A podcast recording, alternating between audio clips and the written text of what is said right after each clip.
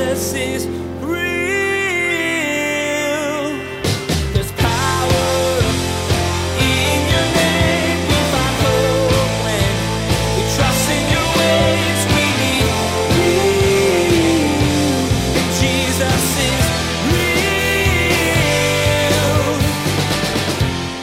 Loving ourselves is about us embracing the finished work of Jesus and building our identity on who Jesus is, not who we are or who we were socialized to be. We're being made new again in Christ, and the cross is the center of our lives. See, Jesus wants to undo all the garbage in our identity and give us a identity based on children of God. What does it mean to love yourself? If you ask around, you'll get a lot of different answers to that question. Well, today, Pastor Daniel shares that the Bible says that loving yourself doesn't mean giving in to every desire you have. In fact, self love is rooted in self control. As you explore the topic of personal identity and love, you'll learn that the Lord wants to undo the crooked parts of who you think you are by rooting your identity in Him. Now, here's Pastor Daniel in Matthew chapter 6 as he begins his message The Need for Self Control. Jesus is real. Nobody ever can forget the day that their children were born. But on the day that Maranatha was born, my second child, something happened that was so awesomely bewildering that I want to share it with you. Now, any husband knows that when his wife goes into labor and has a child, that at that point, his wife is Supergirl, like just so strong. And my wife, Lynn, for those of you who know her, you women who are in women's ministry know, she's like textbook meekness. She's a, just a sweet, kind person. But anybody who knows my wife also knows that meekness is never weakness, right? And my wife, Lynn, is a strong girl. So when she was in labor for both Obadiah and Maranatha, she was not going to be the woman who goes to the hospital and gets sent home. Like she's just like that was her thing. Like they are not going to send me home, right? And so sure enough, so she would get really, really, really deep into labor, and then I'd have to like strong arm her to get her to the hospital. Right? So with Maranatha, now I already had this experience with Obadiah, which is another story for another time, which was hysterical. But so sure enough, it's about 10 o'clock at night, right? And Lynn is in labor. And so I'm like, okay, we're going to need to get her to the hospital, but it's 10 o'clock at night. So like anybody, we ate dinner at like what, five, six o'clock, and she's going into labor and it's 10 o'clock. So I start thinking to myself, man, it's going to be a long night. I'm a little hungry. I'm a human. Like, it's like, eh, you know, I'm hungry. So, sure enough, I have to go get our car because we lived in this townhouse and it was on this big thing. And our car was parked up at the parking lot. And I'm not going to make her walk up the big hill to get to the car. I'm like, I'm going to be at least a gentleman about it. I'm going to bring the car down. I'm going to park it right in front of the door. We're going to get her in and we're going to get her to the hospital on time. No problem, right? So, sure enough, I get in the car and I go and I park and then I want to clean everything out. But now at this point, when Maranatha's born, Obadiah is about three years old, which means the back of Lynn's car is like a candy factory. Right? There's Cheerios and everything. And so, sure, like I'm hungry and I know I got to get her. And I remember I, I go to put something in there and there's like a little pile of Cheez Its right there. And I had that moment. I was in the valley of decision, right? I'm in that moment, and the Cheez Its are there, and I'm thinking to myself, don't you eat those. Don't, don't do it. You're gonna get in trouble. And before I knew it, I had those Cheez Its and they were in my mouth. Because I wasn't gonna get a chance to eat. I'm not gonna be like driving to the hospital and be like, hey, can we stop over here at Wendy's or something? You know? So sure enough, and I'm smart enough to know she's in labor and I just ate some Cheez Its. So like I'm sitting outside like chewing, you know, like finding water and just sure enough, I walk inside, and right as I walk in, Lynn's standing there, and she has a contraction, and she looks at me. She goes, "What are you eating?" First and only time I ever got yelled at by my wife was right there, eating Cheez-Its. And it was justified, right? I mean, like, you know, what was I thinking eating Cheez-Its? I knew better. But guess what? In the moment, knowing that she was, we were going to have a baby that night, and, you know, I didn't function in self control. And like, what's funny is if, if you could have been in my head when I saw that pile of cheeses, I'm like, mm, that looks good. Don't eat it. You're going to get in trouble. That was what went through my brain. Like, mm, that looks good. Don't eat it. You're going to get in trouble. And then when I walked in, literally her whole face contorted. and like, my wife isn't demon possessed, but she could have been in that moment. She just came and, what are you eating? I'm like, Jesus, you know, like, what do you do at that point? Why do I tell you this story? Because self control is an important part of life. The idea of willpower. See, every single person needs to function in some sort of self control. It is a fruit of the Spirit, but words like willpower, determination, resolve, self discipline, you all realize that self control is an important part of being a human being. What does it mean actually? Most often, it is defined by the ability to delay gratification, resisting short term temptations in order to meet long term goals. That's what self control. It's resisting a short term temptation in order to achieve a long term goal. See, it's also, you can say that self control or willpower is the capacity to override unwanted thoughts, feelings, or impulses. And every single human being needs to exhibit willpower and self control. We teach our children that, right? We want our children to understand when it's appropriate and what's not appropriate, to know when and how to. And you do that so that they can grow up and be functioning, healthy people in the world. And we all know what it's like when we know somebody whose child has not learned any sort of willpower. I mean, even think about it right now. We've been doing with our youngest Annabelle. You know, she's two years old, and so we got her a little training potty for her. It's so cool. If she sits on the potty and she uses it, it actually sings her like a happy song. Now, just so you know, if someone wants a job, you got to make one of those for adults. Because I don't know about you, but if you finish going to the restroom and it cheers for you, tells you a happy song, you did a great job, yay, woo! Wouldn't that make going to the bathroom way more fun than it is right now? It's a great business idea for someone who's looking for just the adult version of it. Be so good. You guys are like, no. Yes, it would be. You'd really like it. And what would be really fun? You're sitting in the living room and all of a sudden you hear the potty song go off and you're like, yeah, start cheering from the lit. Never mind. Okay. Sorry. But part of teaching your children to be potty trained is to exercise self control, right? Because all of a sudden you realize you have to go and you hold off on having to go until you get yourself onto the potty and then you take care of it right? And so all of this is about learning self control, about learning willpower, and it's an essential part of life. Now, listen, you have to realize that if we are going to learn the art of living, this series that we're doing, this hashtag art of living, willpower and self control has to be a part of that. And I'm here to tell you that you can never love yourself properly unless you actually have willpower and self control. Remember, we're doing this series, right? It's based on Jesus' greatest commandment, right? We love God and then we love our neighbor as ourselves. So we live upwardly, loving God. We live inwardly because of our love for God. We love ourselves properly. And then we live outwardly. We love other people because of the love that God has for us. And then we rightly relate to ourselves and then we turn it outward. And we're in that second section right now where we're learning how to love ourselves. And it's interesting because I keep saying that us learning how to love ourselves has nothing to do with us giving into what comes naturally for us.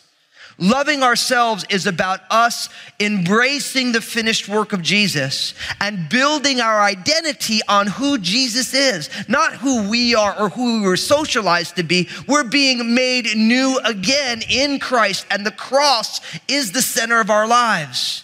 See, Jesus wants to undo all the garbage in our identity and give us a identity based on children of God. And it begins, and we saw it last week with the need for reflection. We said that in order to love ourselves, we need to be honest with ourselves. And we satisfy this need for honesty by reflection, which is looking at ourselves in the face of the perfect Jesus so we can be real about who we really are. We demand honesty from others, but oftentimes we're the least honest with ourselves. We want everyone to be serious, but we're not really honest about who we are. Now, if loving ourselves, if willpower and self control is an essential part of this, then the Bible teaches us to satisfy our need for self control by something that the Bible calls fasting. Fasting is the discipline that our Bibles give us for us to walk and learn about self control. Now, what's interesting about fasting is within our Bibles, it's everywhere, and it's one of the things that we talk about the least in church, especially in the 21st century American church. We don't talk about fasting. Why? Well, I don't think it's super popular to say that we are going to focus on delaying gratification so that we can achieve longer term goals. Now, so you have to realize that most problems that plague people in our society have their roots in a failure of self control, addiction, overeating or undereating, crime, domestic violence, sexually transmitted diseases, prejudice, debt, educational failure, relational failure, underperformance at school and work, a lack of savings, failure to take care of yourself. Don't all of them have a self control component to it? See, one of the things about this idea of self control or willpower is that not everybody struggles in every area, but all of us struggle in some area, right? There are some people who do a great job of keeping themselves physically healthy, but they do a lousy job keeping themselves financially afloat. Or they do a great job of curbing their sexual appetites, but they struggle in curbing another set of appetites. And so the Bible has given us this idea of fasting as a way to, in some ways, train ourselves that we might grow up into the fruit of the Spirit that is self control. Now, what is fasting? What is it? Fasting is simply the decision to deny yourself something for a season to focus on something even more important. That's what fasting is. It's the desire to deny something for a season or for a certain amount of time that we can work on something that is even more important. Now, in the Bible, of course, you have things like you can fast from food.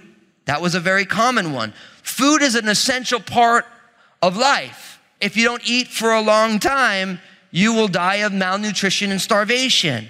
But by abstaining from food for a period, you're focusing on something more important than something that is necessary for your life. See, fasting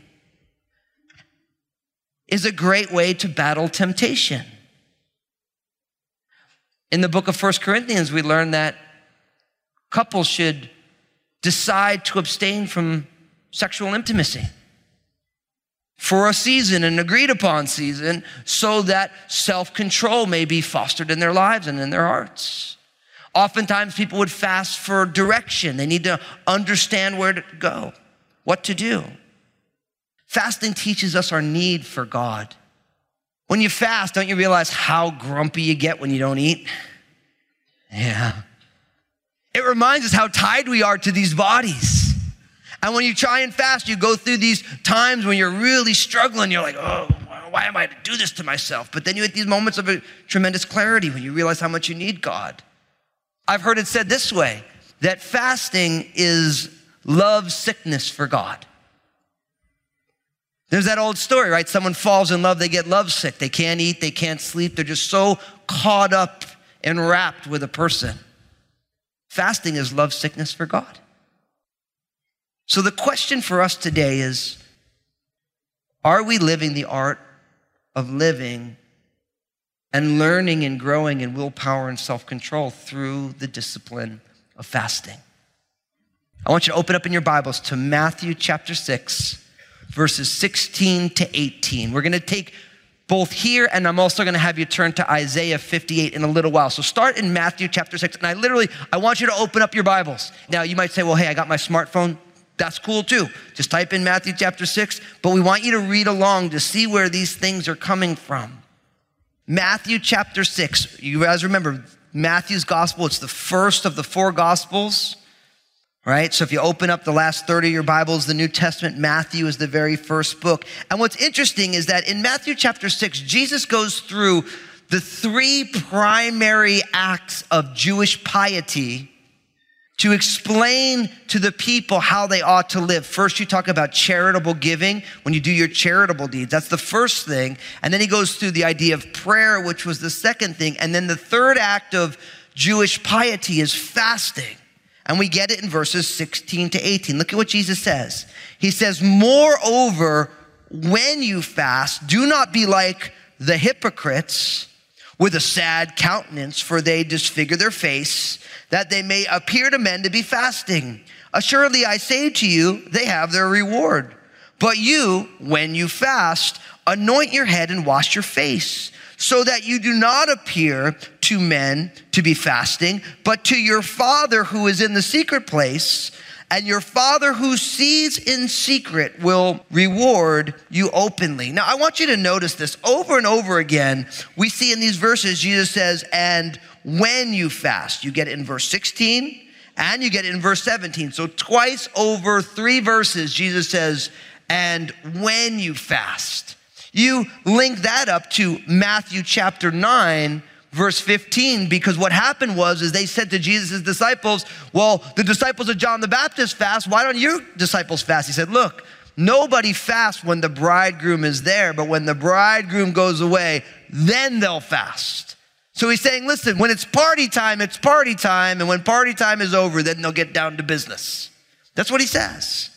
And so, you and I are encouraged by the Lord Himself to be people who fast. Jesus fasted, right? You guys remember, Jesus spent 40 days and 40 nights without food or water in the wilderness in preparation for the work of ministry. So Jesus fasted and he lived the abundant life. He always did those things which pleased his Father. And you and I, in the same way, when we fast. So I am encouraging you to a lifestyle of fasting. What do we learn in these verses? I think most importantly, what we learn is that you need to fast privately.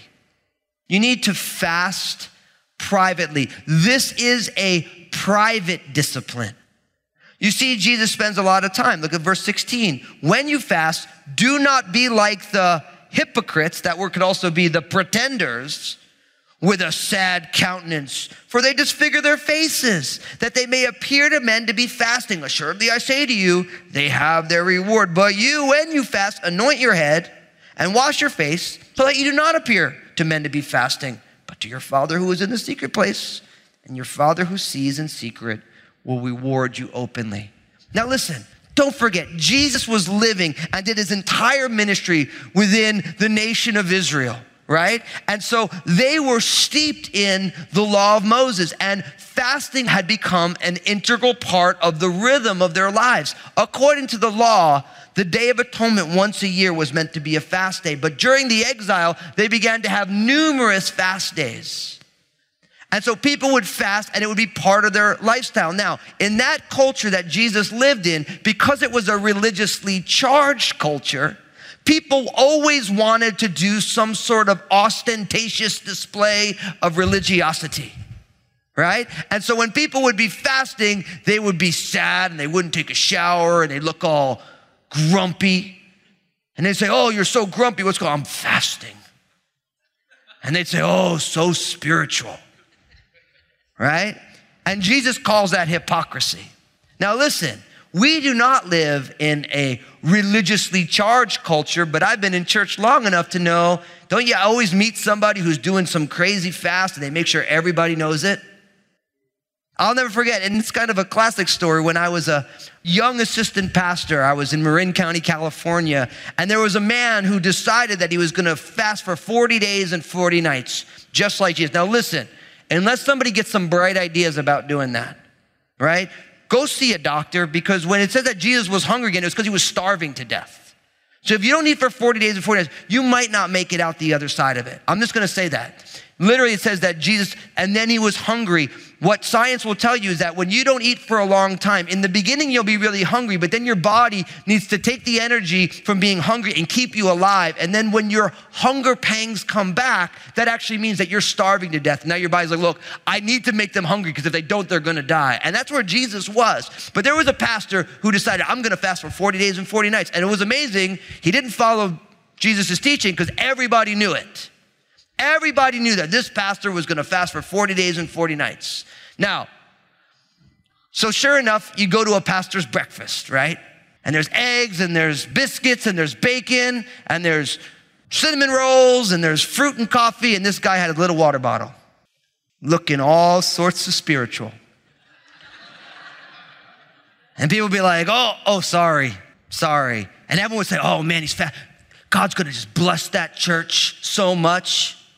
You know what happened to that poor church? Closed down six months later. Everybody just left. You say, but, but, listen. When you do an ostentatious display of religiosity to put God into your debt, you mess it all up. See, you don't fast so that everybody knows and says, oh, so and so is so spiritual. Oh, wow, God must really love them, as if God is swayed by our works. Come on. See, it's amazing how you take a good thing and then you bring it out of the bounds of what God created it for, and then it becomes a problem. I was so blessed because I learned about fasting from my pastor, and I, I would say, so what's funny for me is my call to ministry came the very first time I ever tried to fast.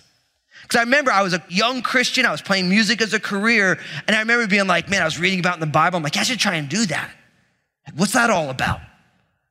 You know, and I remember talking to my pastor, so like, like this whole fasting thing, like, why on God's green earth would anyone not want to eat for a couple days?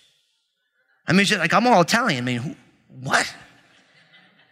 I mean, you're not just like skipping thirdsies on dessert. You're just like not eating any meal. It's like, what?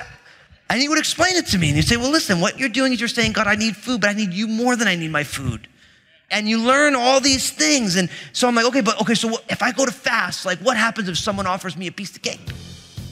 Because I don't want to tell them, well, I'm fasting because Jesus told me that's hypocritical. He's like, well, if you're fasting and somebody offers you a piece of cake, you eat the piece of cake. You say, thank you very much.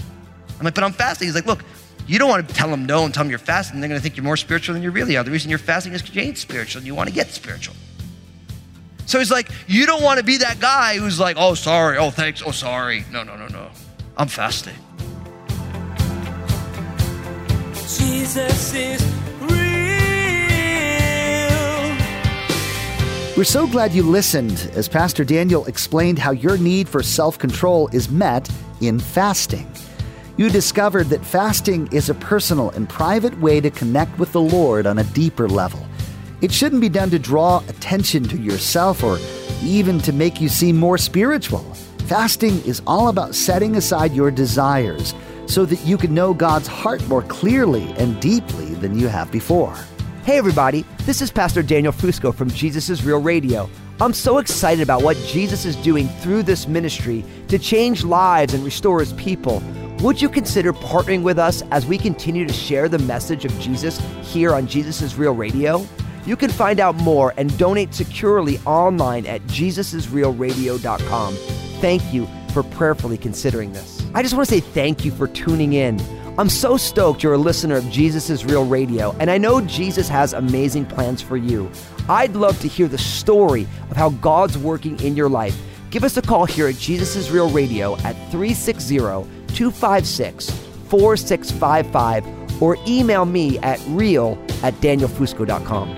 Make sure to tune in again as Pastor Daniel will share that fasting isn't just about abstaining from food. You'll discover that you can fast from anything that holds a place of priority in your life. You'll share that fasting is about setting aside the things that fill up your time and take your attention and replacing them with time spent with the Lord. Giving God this priority invites Him into your heart and helps you live in new and fresh ways. There's more to come from Pastor Daniel's series called The Art of Living. Please glance at the clock right now and make plans to join us again for another edition of Jesus is Real Radio.